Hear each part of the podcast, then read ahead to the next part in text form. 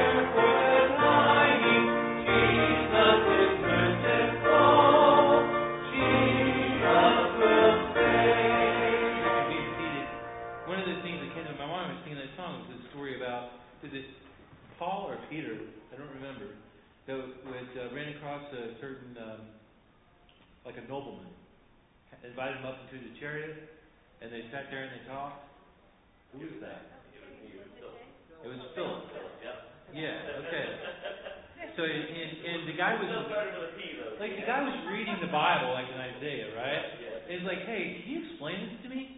And he started from there, and then he showed him Jesus, and then he kept, you know, and, and was it is it that same person that also said, "Here's water, what prevents me from being baptized?" Yeah. yeah. And so it's simple, just believe, right? Is salvation is simple. The child can understand it. So thankful for that. All right, good. To whom much has been given, much believe required.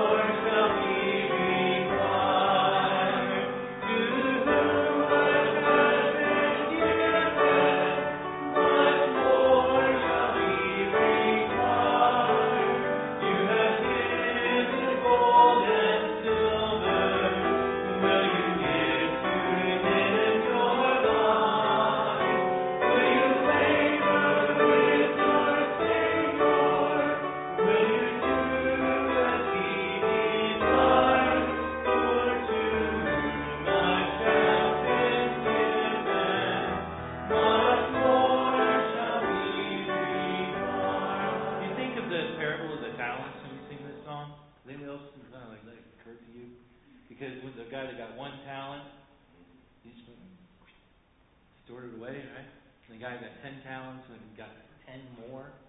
And uh, so as God is investing you with your talents, use those to spread the gospel. Let's uh, sing the second verse.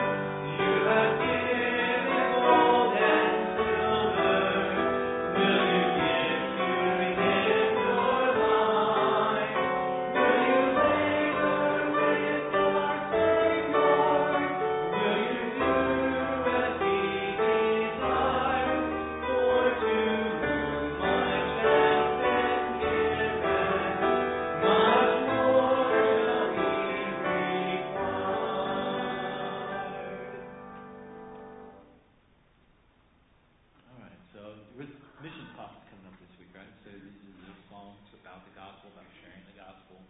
Let's think of someone who needs the gospel that you need to share it with. Let's sing the song together.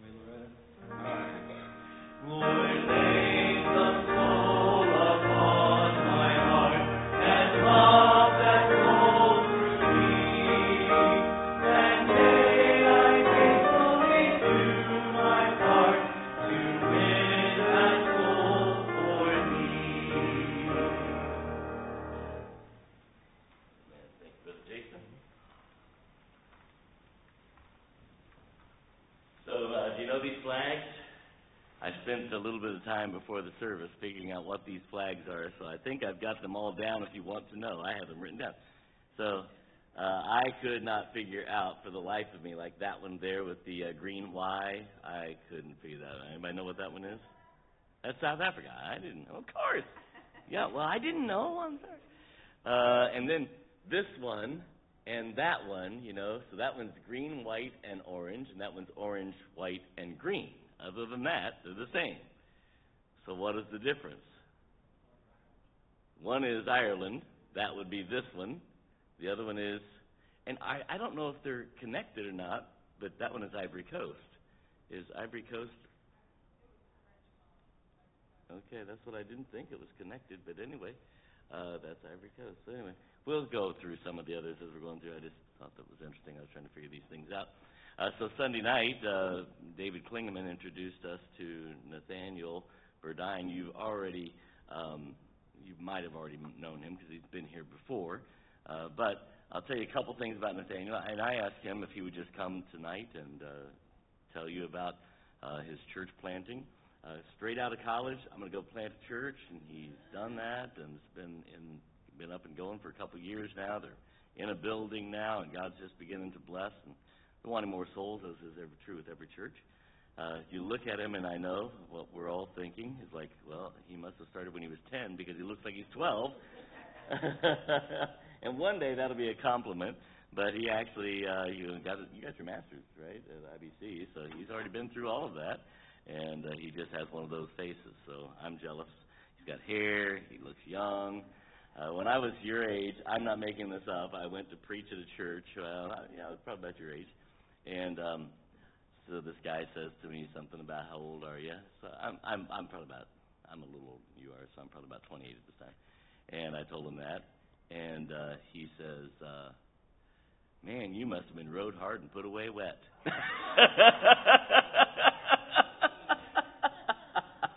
I, I've always the nice thing about looking old when you're young is when you get old, you still look old, and people don't know how old you are. You know, it's like, how old is he anyway? I'm not really sure. Uh, but anyway, so I'm going to ask Nathaniel if he'll come. We will be taking prayer requests before we go to prayer time because uh, we're trying to figure out how we're going to do the prayer request time, and it's important to know what they are. Uh, but I'll just ask that you limit those to the ones that really need to be shared with the entire group. But Nathaniel's going to come, share the word with us about your ministry. All right, good evening.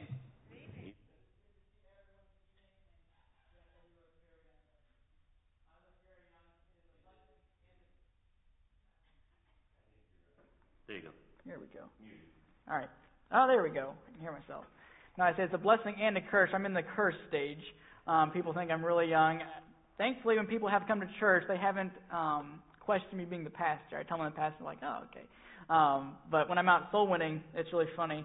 Uh, I'll tell them who I am and that I'm from Victory Baptist Church, and uh, and they'll ask who the pastor is. It's like, oh, I'm the pastor of the church. You're the pastor of the church? I'm like, you look so young. It's like, yeah, I know. but I am the I am the pastor of Victory Baptist Church um, of Moshannon Valley, and we've been going now for about a year and a half. Uh, started May. Um, I forget that start date. May 20. Uh, May sorry, May 31st, um, 2021. Uh, so we got there and we were able to get into a building um, middle of July. The Lord provided a building for us. We were able to start rent. Well, we got the building at a really cheap price, and the owner told us that we could uh, live, uh, be in it for free for a whole year, remodel it, tear down anything we wanted to in it, do anything we want, and then after a year we would start um, paying the, the rent to own money. Uh, but this past week, um, week from Monday, we were going to the owner. Someone loaned us the money just outright buy the building. And uh, well, we come to find out the owner wasn't even counting our rent money toward the rent to own something messed up with the realtor's office, and the realtor that we had did it all wrong, and so we were kind of worried about it. Um, but on Tuesday, he accepted our offer. So praise the Lord. On February 1st is our settlement date, and we'll be in the building, and it'll be ours for good, and uh, so that will be a huge blessing. Um, to tell you a little about myself, I, I did go to college at Indiana Baptist College. Um, was there for six years. Was there for a long time. I was 16 when I started, and uh, so then I looked like I was 13. so, um, so I have I, I look at my pictures now and I still look the same. So, I was there for six years. My junior year of college, the Lord gave me a burden for church planning, and uh, Pastor um, David Zimple in one of our classes presented this this um, kind of diagram type thing of what could happen if churches were actually planting more churches, and uh, um, something to the degree of if a church started 30 years ago, planting a church every five years, and the church that he planted did the same thing. And so you're in this multiplying process. At the end of 30 years, you would have, um, I forget how many are in, in a certain county, but each church, if they only had 50 people, if those people went out and told one person about the gospel, then every person in the United States would have heard about the gospel. Um, that's if a church was planting a church. And uh, so I was like, wow, America, it is possible for America to be changed, that, that every person could hear the gospel. And uh, so, ever since the Lord's been increasing that burden for church planning, and I've been able to start church planning, I was working with Evangelize America. In my senior year, was was able to help with a church plant. And then my seminary year, I was planning on going for two years of seminary, and uh, I love college, and so I was going to try to you know go as long as I could. Uh, and so I was working with Evangelize America, and Brother John Reed, the director of it, told me, he said, Why don't you pray about being the pastor in Houtzdale? I was already going to be there to help with the church plant. And uh, so he said, Why don't you just pray about being the pastor? So I told him no. I didn't want to. I had no desire to leave college. I still had another year left. And uh, but I, I I did pray about it, and uh, in one of my classes, the Lord just put it on my heart, and I and I told the Lord that I would walk through the door. He had opened the door, so I told him I'd walk through it, and if he shut it, then that would be fine with me. If he didn't, then I would just keep walking through it.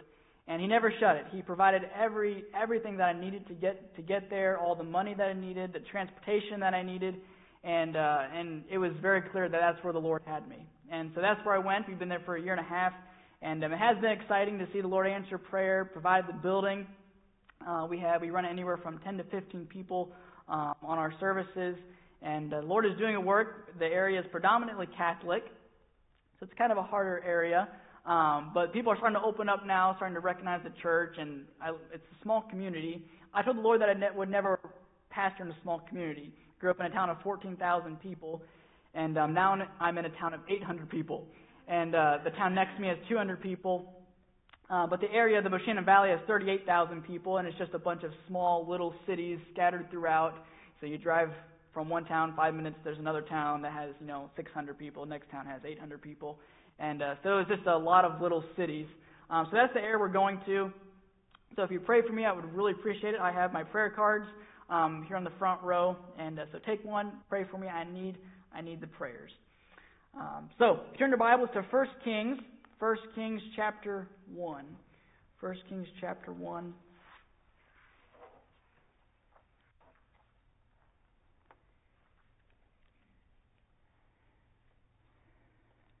First Kings chapter 1. Let's go and pray before we go any further. Father, I ask that you would help us tonight. We thank you for this day. Thank you for the rain today. And uh, Lord, we, we praise you for it. And Lord, I ask that you would speak to our hearts tonight. And uh, Lord, do a work that, Lord, we can't do ourselves. Lord, I ask that you would speak to our hearts. And uh, Lord, that you convict us. And Lord, that we would not leave this place without making a decision for you. And I pray that we would apply what we learned tonight to our lives. In Jesus' name, amen. 1 Kings chapter 1, and we'll begin reading in verse 28. Um, just to give a little background to um, up to this, up to verse 28, David is now an old man. In verse 1 it says, Now King David was old and stricken in years, and they covered him with clothes, but he got no heat. He's at the end of his life. His reign is coming to an end. Um, he's had a very, uh, he's had a long reign, very eventful reign, and uh, we'll look at more of David's life in, in, in a little bit. But um, here in this chapter, his son Adon, uh, Adonijah, Adonijah is attempted to take the throne, gone behind David's back, his father's back, and has brought Joab, the um, the captain of the host, with him, and, and Nathan the prophet, and he's attempted to take the throne, and he's he's he's pretty much accomplished it. Um, but Bathsheba and Nathan, it says in verse 10, but Nathan and the prophet and Benaiah and the mighty men and Solomon his brother he called not. So this is done behind everyone's back. He didn't. Adonijah was trying to take it by force. He knew he w- it wasn't his position. Um, but Nathan and Bathsheba they they they go to the king and they decide we're going to tell the king what's going on. This isn't what's supposed to be happening. David had promised the kingdom to Bathsheba's son Solomon. And so they're going to King David and telling him, hey, Adonijah is attempting to take the throne. You promised it to Solomon. Something needs to be done. And that's when we get to verse 28, if you would look there. It says, Then King David answered and said, Call me Bathsheba. And she came into the king's presence and stood before the king. And the king sware and said, As the Lord liveth, that hath redeemed my soul out of all distress, even as I swear unto thee by the Lord God of Israel, saying, Assuredly Solomon thy son shall reign after me, and he shall sit upon my throne in my stead. Even so will I certainly do this day. So David, he's he's he's uh, reissuing, as I, I could say, the the promise to Bathsheba. Your son will be king. Um, he said, even as I swear unto thee by the Lord God of Israel. He said, your your son is going to be king. But I want to look at the phrase in verse 29. It says, As the Lord liveth, that hath redeemed my soul out of all distresses He says, You know, my promise is as good as the God I serve. As the Lord liveth, that hath redeemed my soul out of all distress. He says, the promise that I've made to you about Solomon is good as the God who has delivered me out of all distresses. It's amazing that David could look back on his life. David had a had a eventful life, as I said. He had a very um, uh, rough life, um, beginning uh, as a shepherd boy, and then um, being anointed as king by Samuel, and then um, having to run from Saul and running from his own kid, uh, running from Absalom, and um, always fighting the Philistines, constantly running, constantly going through distresses. But he's able to look back at his life and give this description to God As the Lord liveth, that hath redeemed my soul out of all distresses. David didn't look back on his life in bitterness and say, you know what? he's old now, looking back and thinking everything that he's gone through, he, he could have said anything about God. The God who, who, who, who drugged me through life and made me wait for the kingdom for 13 years and made me run from my son and, and all these things that happened to me. No, he said, the Lord, as the Lord liveth, that hath redeemed my soul out of all distress. As I thought about that phrase, um, I thought this. You know, if David had never gone through distress, if he had never gone through the problems that he went through, if he never ran from Saul, never ran from his son, even the, the, all the distress that he went through, he hadn't gone through it, he would never have been able to say this about God. He would never have been able to say, As the Lord liveth, that hath redeemed my soul, if he had never gone through those distresses. So the title of my sermon tonight is, is this um, If that didn't happen, maybe you've had those moments in your life where you think, you know what, if that didn't happen, then this event wouldn't have taken place. So, for example, um, my friend Andrew Henry, maybe some of you know him from college. Um, he was a good friend of mine. He actually came to Pennsylvania and helped me there for a while. Uh, but we were um, we were working together, and, and Andrew loves Coke. That's like his drink. You know, he, nothing else. It's Coke. He doesn't like Pepsi. He's very against Pepsi. He he only drinks Coke. So he got me into drinking Coke. We were out working one time and we stopped at a gas station in Franklin, Indiana to get a Coke. And uh, so he went inside to go grab his fountain drink. Has to be not a bottle, has to be fountain drink Coke. So he goes inside and and he goes in, comes back out like after 10 seconds, and uh, I was like, "Didn't you get your Coke?" And he's like, "No, they're they're out in there." I was like, "Okay." He's like, "So we're gonna go across the street to the next gas station." It's like, "Oh man, all this work just for a Coke." So we go across the street to get the Coke. Goes inside, gets his Coke. He comes back out, and he said, "There's a guy standing on the corner of the street there, an older man. I'm gonna go give him a tract." So he goes, gives him the tract, and and, and about 30 minutes later, he comes back, and he had led that um, older man to the Lord, and the guy got saved. And uh, and we were sitting in the car, and he's like, "You know what? If if that Coke machine wasn't out, then that guy wouldn't have gotten saved. I would never have met that guy. If it hadn't happened, if the Coke machine hadn't gotten out, then we, that guy wouldn't have gotten saved. Also, we were in Pennsylvania. Andrew and I were in Pennsylvania, and once again, we um, both of us this time wanted Coke. So we stopped at a gas station to get some Coke, and they also didn't have Coke. So we go across the street to the gas station, and um, they didn't have Coke either. but at the other gas station, we met the owner of the building that we're now in at our church. And uh, we thought again, you know what? If if that hadn't happened, we would never have met this guy. So the moral of the story is, you need to start drinking Coke. No, I'm joking. but you get the point. If that hadn't happened, then this event wouldn't have taken place. Turn to Psalm 91. Psalm 91.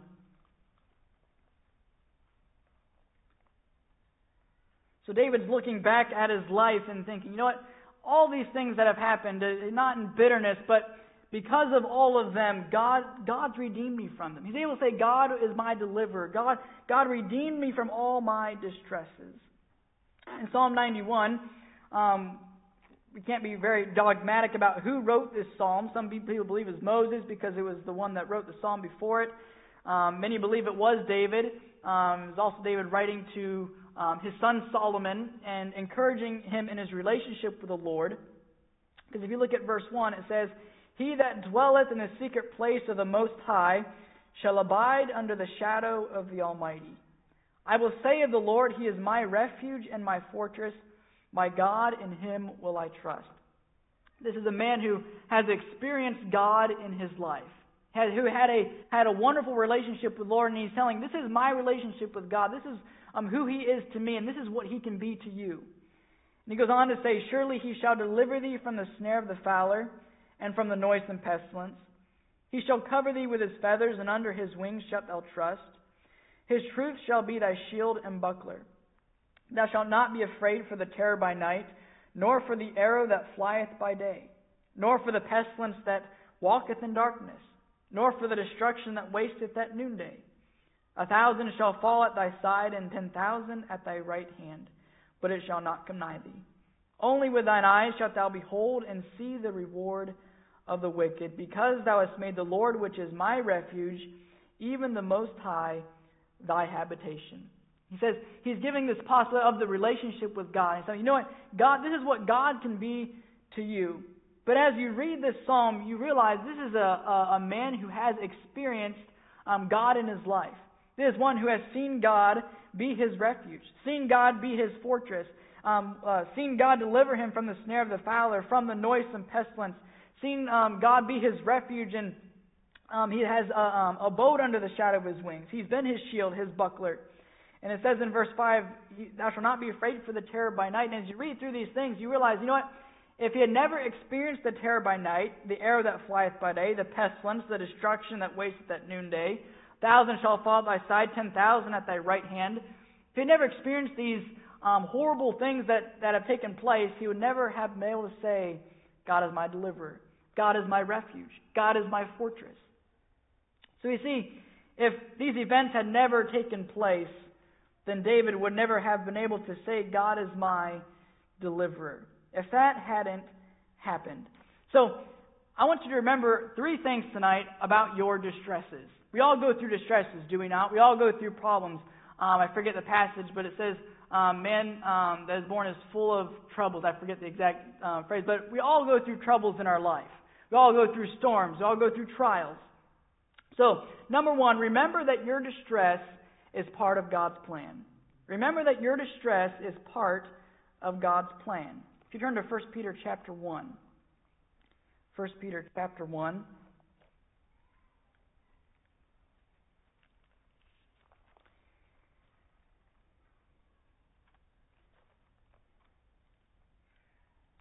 First Peter chapter Peter chapter one, and we'll be looking in verse.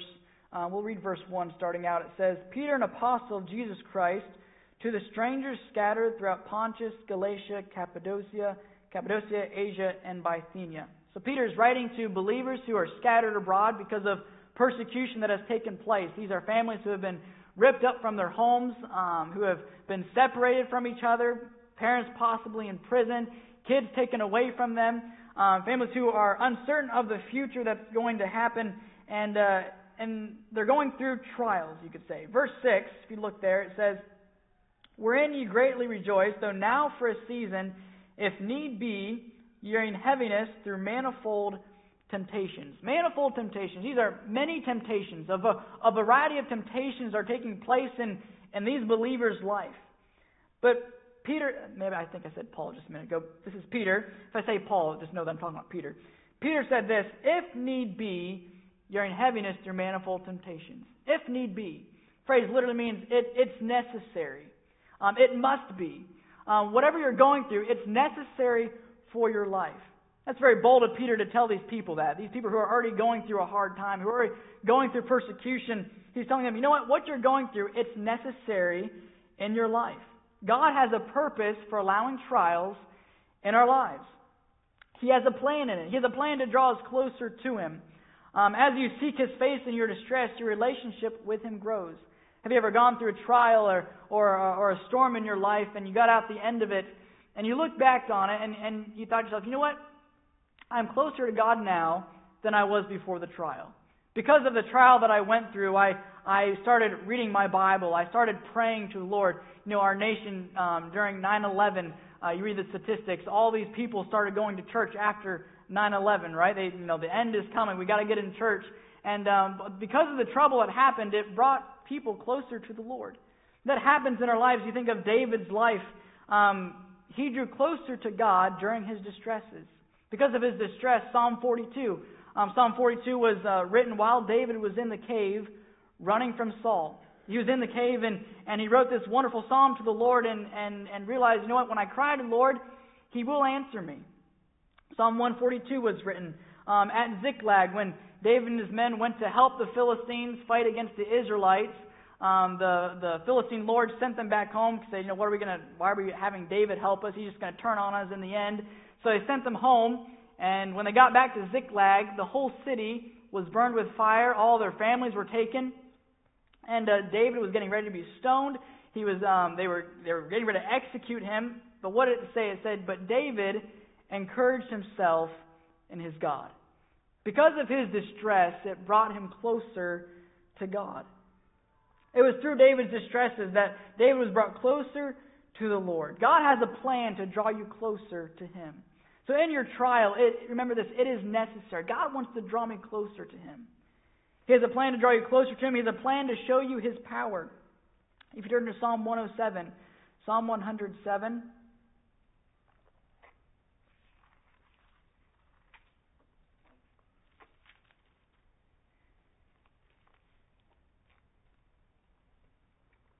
Psalm 107 and verse 23. It says, They that go down to the sea in ships that do business in great waters. So we're talking about a very specific group of people. These are the ones who have, says they, they've gone down to the sea in ships that do business in great waters. These see the works of the Lord and his wonders in the deep. For he commandeth and raiseth the stormy wind, which lifteth up the waves thereof. They mount up to the heavens, they go down again to the depths. Their soul is melted because of trouble. They reel to and fro and stagger like a drunken man, and are at their wits' end. Then they cry unto the Lord in their trouble, and he bringeth them out of their distresses. He maketh the storm a calm, so that the waves thereof are still. Then are they glad because they be quiet, so he bringeth them unto their desired haven. Oh, that men would praise the Lord for his goodness and for his wonderful works to the children of men. The ones who have gone down to the seas, the ones who have seen the storms, who, um, it says they, in verse 26, they mount up to the heavens, they go down again to the depths, who have seen the, the, the mighty winds and the, and the huge waves, the ones who see those take place, they're the ones who see the power of God. Verse 28, Then they cry unto the Lord in their trouble, and he bringeth them out of their distresses. He maketh the storm a calm, so that the waves thereof are still. These are the ones who see God's power. They see his power in the waves and in the storm. But then they see God's power in the calming of the storm. Think of the of the disciples on the Sea of Galilee when um, Jesus came to them walking on the water and calmed the sea, and just by his voice he spake the word, and the and the sea was calm. Um, what did the disciples say afterward? Behold, what manner of man is this that even the winds and the waves obey him?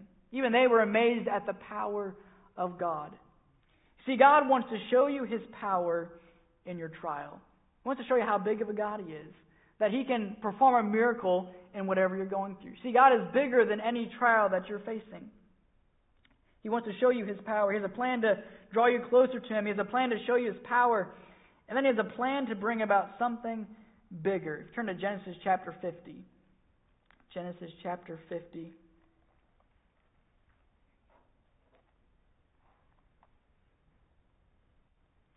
Genesis chapter 50.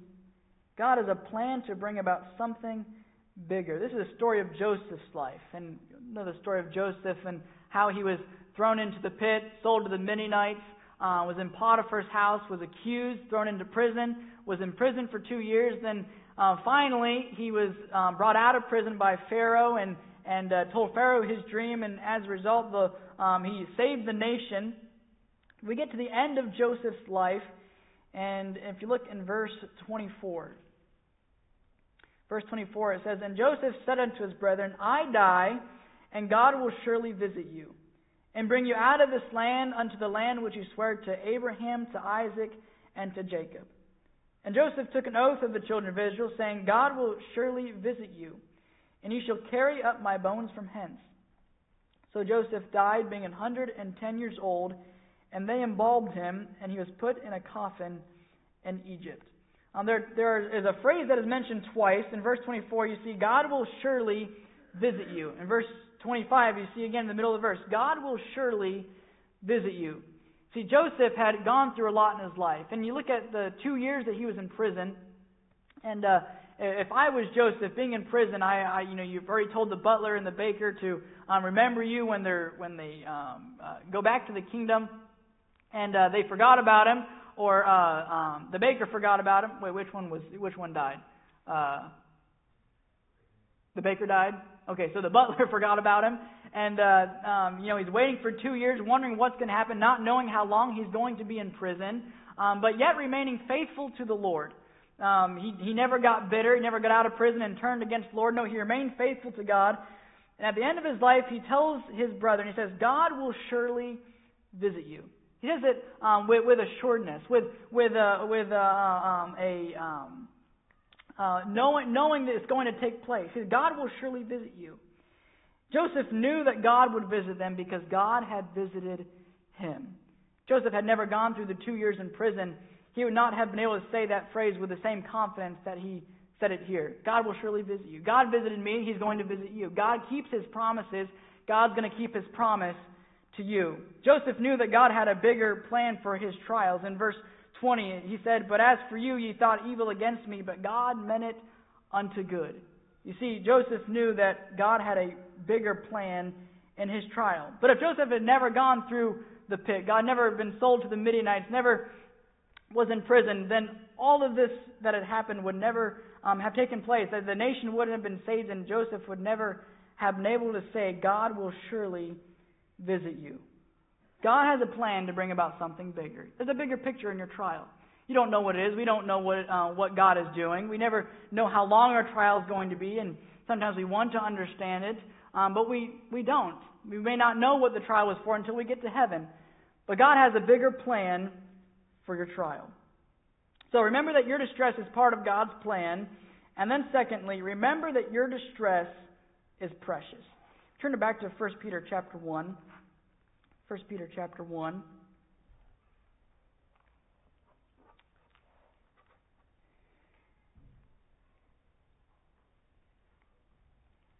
in verse 6 again, it says, um, uh, Wherein you greatly rejoice, though now for a season, if need be, you are in heaviness through manifold temptations, that the trial of your faith, being much more precious than of gold that perisheth, though it be tried with fire, might be found unto praise and honor and glory at the appearing of Jesus Christ. Peter's telling his people that the trial of your faith is precious. It's much more precious than of gold that perisheth. Um, so I want to give this question to you tonight. How much value do you put on your distress? Peter's telling these people, what you're going through, it's valuable. It's precious. It's more precious than, than gold. How much value do you put on your distress? And I, I, I when I was preparing for this, I thought of that question, and uh, and it's like, wow, that, that's an odd question to think about because we we don't think of it that way. We don't look at our trials and put value on them. Instead, we we don't want them. We want to get rid of them. Um, something that's uh, distasteful, we we want to get rid of. We don't want to keep it. Something that's valuable, you want to keep it as for as long as you can someone gives you a, a family heirloom or, or, or something valuable that, that's precious to them, they give it to you and it's valuable to you, you don't want to get rid of it, right? You want to keep it for as long as you can. You want to put it in a safe place, not to lose it. But Peter tells these people who are going through some of the hardest trials they will ever face what you're going through is precious, it's valuable. Um, uh, we, growing up, we, we would collect coins, and uh, our big thing was wheat, uh, uh, wheat, wheat pennies and we had vacation Bible schools growing up, and we would have the the scales where you you know you collect all the kids would collect pennies and put them in the buckets, and then weigh which which side's you know heavier, and we take all those pennies, and we would have hundreds of dollars in pennies, and we would take them home, and we would sort through them and find all the wheat pennies. Uh, no, we wouldn't steal the pennies; we would replace the wheat pennies with the actual pennies. Um, but we'd try to find all the wheat pennies and find the ones that were valuable and that were worth something. And uh, it was funny. We would always find the ones that were like a year off. You know, the next year would have been the valuable one. Um, we never found anything valuable. Uh, but uh, this guy that we knew told us, he said, I was at a restaurant, and the guy in front of me dropped two pennies. And he said, Oh, sir, you, you dropped your pennies. And he said, No, no, don't worry about it. They're just pennies, and you can have them. So he picked them up, and they were two wheat pennies. And so he looked them up, and both of them were worth $2,000 apiece. And, uh, and he found out these are valuable pennies. But the man who didn't put any value on them, they were just a cent to him, was willing to just throw them away. He didn't want them anymore. But the man who found them, now he this is a, a treasure to him. It's worth something. It's something that he's going to keep for a long time. It was valuable. So how much value do you put on your distress? Because Peter says there's value in your trial. See, Peter knew the value of trials. These the apostles, you think of everything they went through, they knew the value of trials. In James chapter 1, if you turn back a couple pages, James chapter 1, James said this about trials. In verse 2, he's also just speaking to, to believers who are scattered abroad. He says, My brethren, count it all joy when you fall into diverse temptations, knowing this, that the trying of your faith worketh patience, but let patience have a perfect work, that ye may be perfect and entire wanting nothing. James knew the value of trials. Your, your, the trial has a purpose. It has a plan. God has a, a, a work to do in your trial, and it is valuable. He wants to draw you closer to Him. It, it is a, there is value in the trial. You can have joy in it. Romans chapter 5. If you turn there, Romans chapter 5. This is Paul speaking. Romans chapter 5. In verse 1, he says, Therefore, being justified by faith, we have peace with God through our Lord Jesus Christ, by whom also we have access by faith into this grace wherein we stand, and rejoice in hope of the glory of God. There is that is something to rejoice about. We're justified um, through Jesus Christ. We have peace with God through Jesus Christ. That is something to rejoice in. Rejoice in hope of the glory of God. But Paul goes on to say, this isn't the only thing we have to, to rejoice in. And not only so, but we glory in tribulations also. Just as much joy as we can have in our salvation and the hope we have in Jesus Christ, um, and, and it's the same joy that we can have in our tribulations. That doesn't make sense to us. Doesn't uh, we, that doesn't that, that's opposite of the way we think. You see, these men knew the value of trials that they are precious, that, that, they, are, that they, they are worth something. God has a plan for them. He wants to draw us closer to them, to Him. He wants to, he wants to um, perform miracles in our trial. He wants to show us that there is something bigger. Our trial has value. So, how much value do you put on your distress? Um, so, the first one is remember that your distress um, is part of God's plan. Remember that your distress is precious. And then, lastly, remember that your distress has an end. Psalm 37, 37 says, Mark the perfect man and behold the upright, for the end of that man is peace. Psalm 37 is about begins with fret not because of the evildoers. You know, the evildoers, um, they're they're prosperous. They have um, uh, more than heart could wish. They're they they seem like they're doing well, everything they want, but one day they will be cut off. Uh, one day they they they will, the destruction for them will come. But the perfect man, the one who is righteous in his ways, the one who does right, the end of that man is peace. 2 Corinthians 4:17 For our light affliction, which is but for a moment, worketh far as a, a far more exceeding and eternal weight of glory. It's just for a moment. 1 Peter 1 6, the verse we just read, he said, Though now for a season, if need be, you're in heaviness through manifold temptations. Though now for a season. Just as the seasons of our years roll around, we have winter, and winter will end um, sometimes later than, than other winters, but it will end. Some, uh, spring is going to come. Summer will come. Fall will come. Wow, it's hard to go through this, the seasons when you're not used to doing that. Then winter will come again. Our seasons have an end.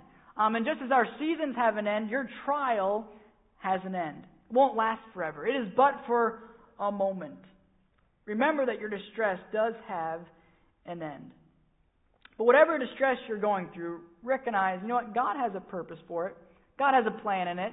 And and don't think to yourself, you know what, I want to get through this as fast as I can. That's our first thought, right? I'm going through a trial, got to figure out a way to get through it as fast as I can. I don't want to be in this trial. David said in Psalm 55, Oh, that I had wings like a dove, that I might wander away and be at rest. He said, I just want to flee from this trial. I want to get out of it. That's not the way it works. See, God has something to show us in our trial. It is precious. He wants to, he has a plan, he, he has a purpose for it. It is of value, uh, it should be valuable to us. The distress is an opportunity for you to learn something deeper about God in your life. See, if that trial would never happen, then there are so many blessings and, and, and miracles that you're missing out on that God wants to show you. There's so many things that, um, that wouldn't happen if your trial would never happen. David got to the end of his life and is able to look back and see that God had truly delivered him out of all his distresses. In the moment, it didn't look like it. At the time, it looked like his life was falling apart. We see David reacted in fear so many times and, and ran when he wasn't supposed to run. But now looking back, you know what? David realized God delivered me out of all of them. And God did have a plan in them. He went through a lot of distresses distress while running from Saul and waiting to be king, distress from his enemies, distress in his family, distress even brought about by his own sin. Yet through them all, God delivered him out of all of them. And at the same, and at the same time showed David who he was through each and every trial. He didn't look back in bitterness. He looked back and realized, wow, what an amazing God I serve. Romans 8:28 says, "We know and we know that all things work together for good to them that love God, to them who are the called according to his purpose." You see God has a, a plan. He loves you and I. He, he cares about us. He knows just how much pressure to put. He knows the exact uh, the, the trial that is perfect for each person, and he has a plan in it. Knowing that God has something special in store for us in our distresses, you know, we think of the verse 1 Thessalonians 5:18, and everything give thanks. We think of that verse, and sometimes we quote it, and um, I've quoted it kind of in discussed before. You know, people tell you, you know, in everything give thanks, and you're going through a trial, and everything give thanks. Find something to be thankful for, and you run through this list. Thanks for my family. You know, as kids, you ought to think in Sunday school, you think of everything you're thankful for, right? Thank for my family, thank for my house, thankful for food, all these things. But the reality of it is, we can be thankful for our trial. Because if we look at it the way that we're supposed to, that they are valuable, that they are precious, and wow, I'm thankful for this valuable thing that God has given to me in my life. That God has a purpose for it. And I can give thanks in this trial. Because really, our distresses are special. Without them, we would be missing out on so many spiritual blessings. Um, in closing, uh, Andrew Henry and I were also thinking thinking the the other day of COVID-19. You know, COVID-19, everything happened. I think it's because of COVID-19. You guys have the 11 o'clock service, right? Um, but we were thinking back on COVID-19, and it was um, actually my senior year of college, and we were uh, going. We were halfway through our um, spring semester, so getting ready, getting back from spring break, and getting ready to go on the last bit of, of college.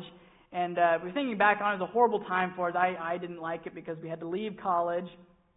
And uh, I loved college, loved being at the at that school with everyone. And um, also that year, I was getting my own room. Come back from spring break, my roommate had left for some reason, and uh, so that year I was getting my own room, and I always wanted my own room. Um, but then the day that we got back to college, we had to leave. so I still have not never had my own room. I'm in college. Um, but we think back, you know, it was a horrible time. But Andrew said, he said, you know, if it wasn't for COVID-19, um, you wouldn't even be in Pennsylvania right now. Uh, if it wasn't for COVID-19, and I thought, you know what, if it wasn't for COVID-19, I wouldn't have the car that I have, which is a result of me going to Pennsylvania. I wouldn't be in Pennsylvania. Never seen God answer the prayers that He's answered. I've never seen Him do so many miracles in my life, and um, I wouldn't be as close to God as I am now. Um, if it wasn't for COVID-19.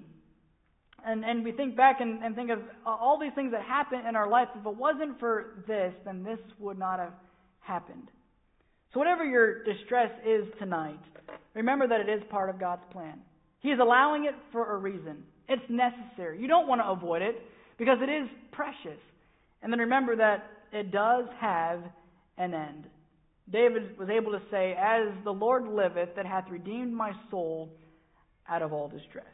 Let's pray. Father, Lord, we thank you for what a wonderful God that you are. What an amazing God you are, Father. That you um, you have a plan in each one of our trials. You're not just making us go through through trials just to make us go through them, but Father, you have a a wonderful plan um, through it all. And uh, Lord, help us to view them in the right way, to put value on them, to recognize that they are precious in our lives. Pray you would help us this evening. In Jesus' name, amen. Thank you, Daniel. Appreciate that. That is a great reminder. I was um, this morning reminiscing about the idea of what you know what would happen if this didn't happen, this didn't happen, and we can all go through these stories. But uh, I'll give you my highlights real quick. So World War II changed the world. It literally did. It changed the world. But in America, after you know several hundred thousand soldiers were not able to come back, and people were seeing uh, their own mortality, they came back to America, and everybody got married and started having babies. And we have a baby boom, right? That happened with my dad and mom. My dad came back from World War II and married his neighbor. Uh, my mom was 14. My dad was 22. They didn't have to get married. They didn't have any kids for a year and a half. But, you know, in America, the mindset had changed. Had World War II not happened, what would have happened with my mom and dad? I don't know. So they had a girl, they had a boy, they had a boy, they had a boy, they had a girl, and the doctor said, Stop having kids, you're going to kill yourself, your insides are falling out. And so they scheduled my mom for a hysterectomy in August of 1959. And uh, in July of 1959, my brother stepped in front of a car. He was five years old and was taken into eternity. And my mom didn't have surgery. Uh, things were called off. And a year later, year and a half later, I was born. Uh, she didn't have surgery. And what would have happened? It was a tragedy, but what would have happened if that had not happened? Uh, when I was 13, my mom and dad got a divorce that was a horrible tragedy, but that divorce pushed me to the church. And I trusted Jesus Christ as my Savior, and I became a Christian. My brother became a Christian. My sister became a Christian. My dad got right with God. My mom got right with God, and, and things began to happen in my family, and it was exciting. And I got engaged, uh, and that engagement was broken off and uh, that was devastating to me. But had that engagement not been broken off, I wouldn't have gone to his roller skating activity and met uh, my my wonderful wife. And uh, God used that horrible event to bring about um, bring me to Melody. And then because I met Melody, I'm your pastor. Because if I had not met Melody, I would have never known about Southeast Baptist Tabernacle. Uh, then we couldn't have kids, and that was a horrible tragedy. It wouldn't have been awful that we didn't have kids, but what if we had had kids? Then you know what we wouldn't have? We wouldn't have JD, and we wouldn't have Mia, and we wouldn't have Abby, and we wouldn't have Josh. And if we didn't have JD and Abby, we wouldn't have Peyton. And I mean, God takes what seems like a tragedy and turns them into wonderful things. And we could all go through those stories like that, right? That what if it didn't happen? Is so some wonderful things. All right, uh, we're gonna take just two minutes here to take some, uh, prayer requests, and then we're gonna break up into, uh, groups, so, uh, anybody have one, you say, I've gotta share it publicly, otherwise we can share it with your prayer group, but, say, I just need everybody to be praying about this one. Same old thing, I just need prayer for on the or Plan F, G, or H for the, uh, for the move. They're trying to move, and we want that to happen, because they're trying to move closer here, and, uh, so it really is just a matter of how to make it happen physically. So they're trying not to sell their house first, because they don't have a place to live. And, uh, but in order to finance it, it's a little bit, so it's just, you know, rock and hard place, you know how that is, so. And Beth, Brad. Oncology appointments Friday for Miss Andrea, so pray for that. Uh, by the way, today is Skeet's birthday. Happy birthday to you, Skeet, if you're watching.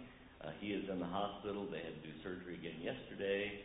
Uh, the, what they thought might be a growth turned out to be another pocket of infection. They put a tube in it. They, they found two pockets of infection. They got rid of one of them. They put a tube in the other one to keep him in the hospital on IV meds until Friday at least. And so, uh, he's in good spirits, but, uh, I mean, this seems to have worked, but he just needs to get home, so, go Chuck. Her sister Helen, uh, she's dealing with cancer. She has some tests this week. She'll go next Tuesday to the oncologist to find out what, what path they're gonna take and how to.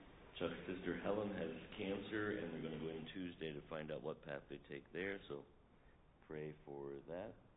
Miss Rachel has an unspoken, so if you would pray for her unspoken, God knows what it is. And as we divide up into smaller groups, you've got about uh, ten minutes here, so we're not in a real big hurry. Uh, just pay attention if you do have kids in Awana to pick up, that pay attention that, you know, they'll be waiting for you, so, uh, make sure you do that and, uh, divide up into groups and let's pray.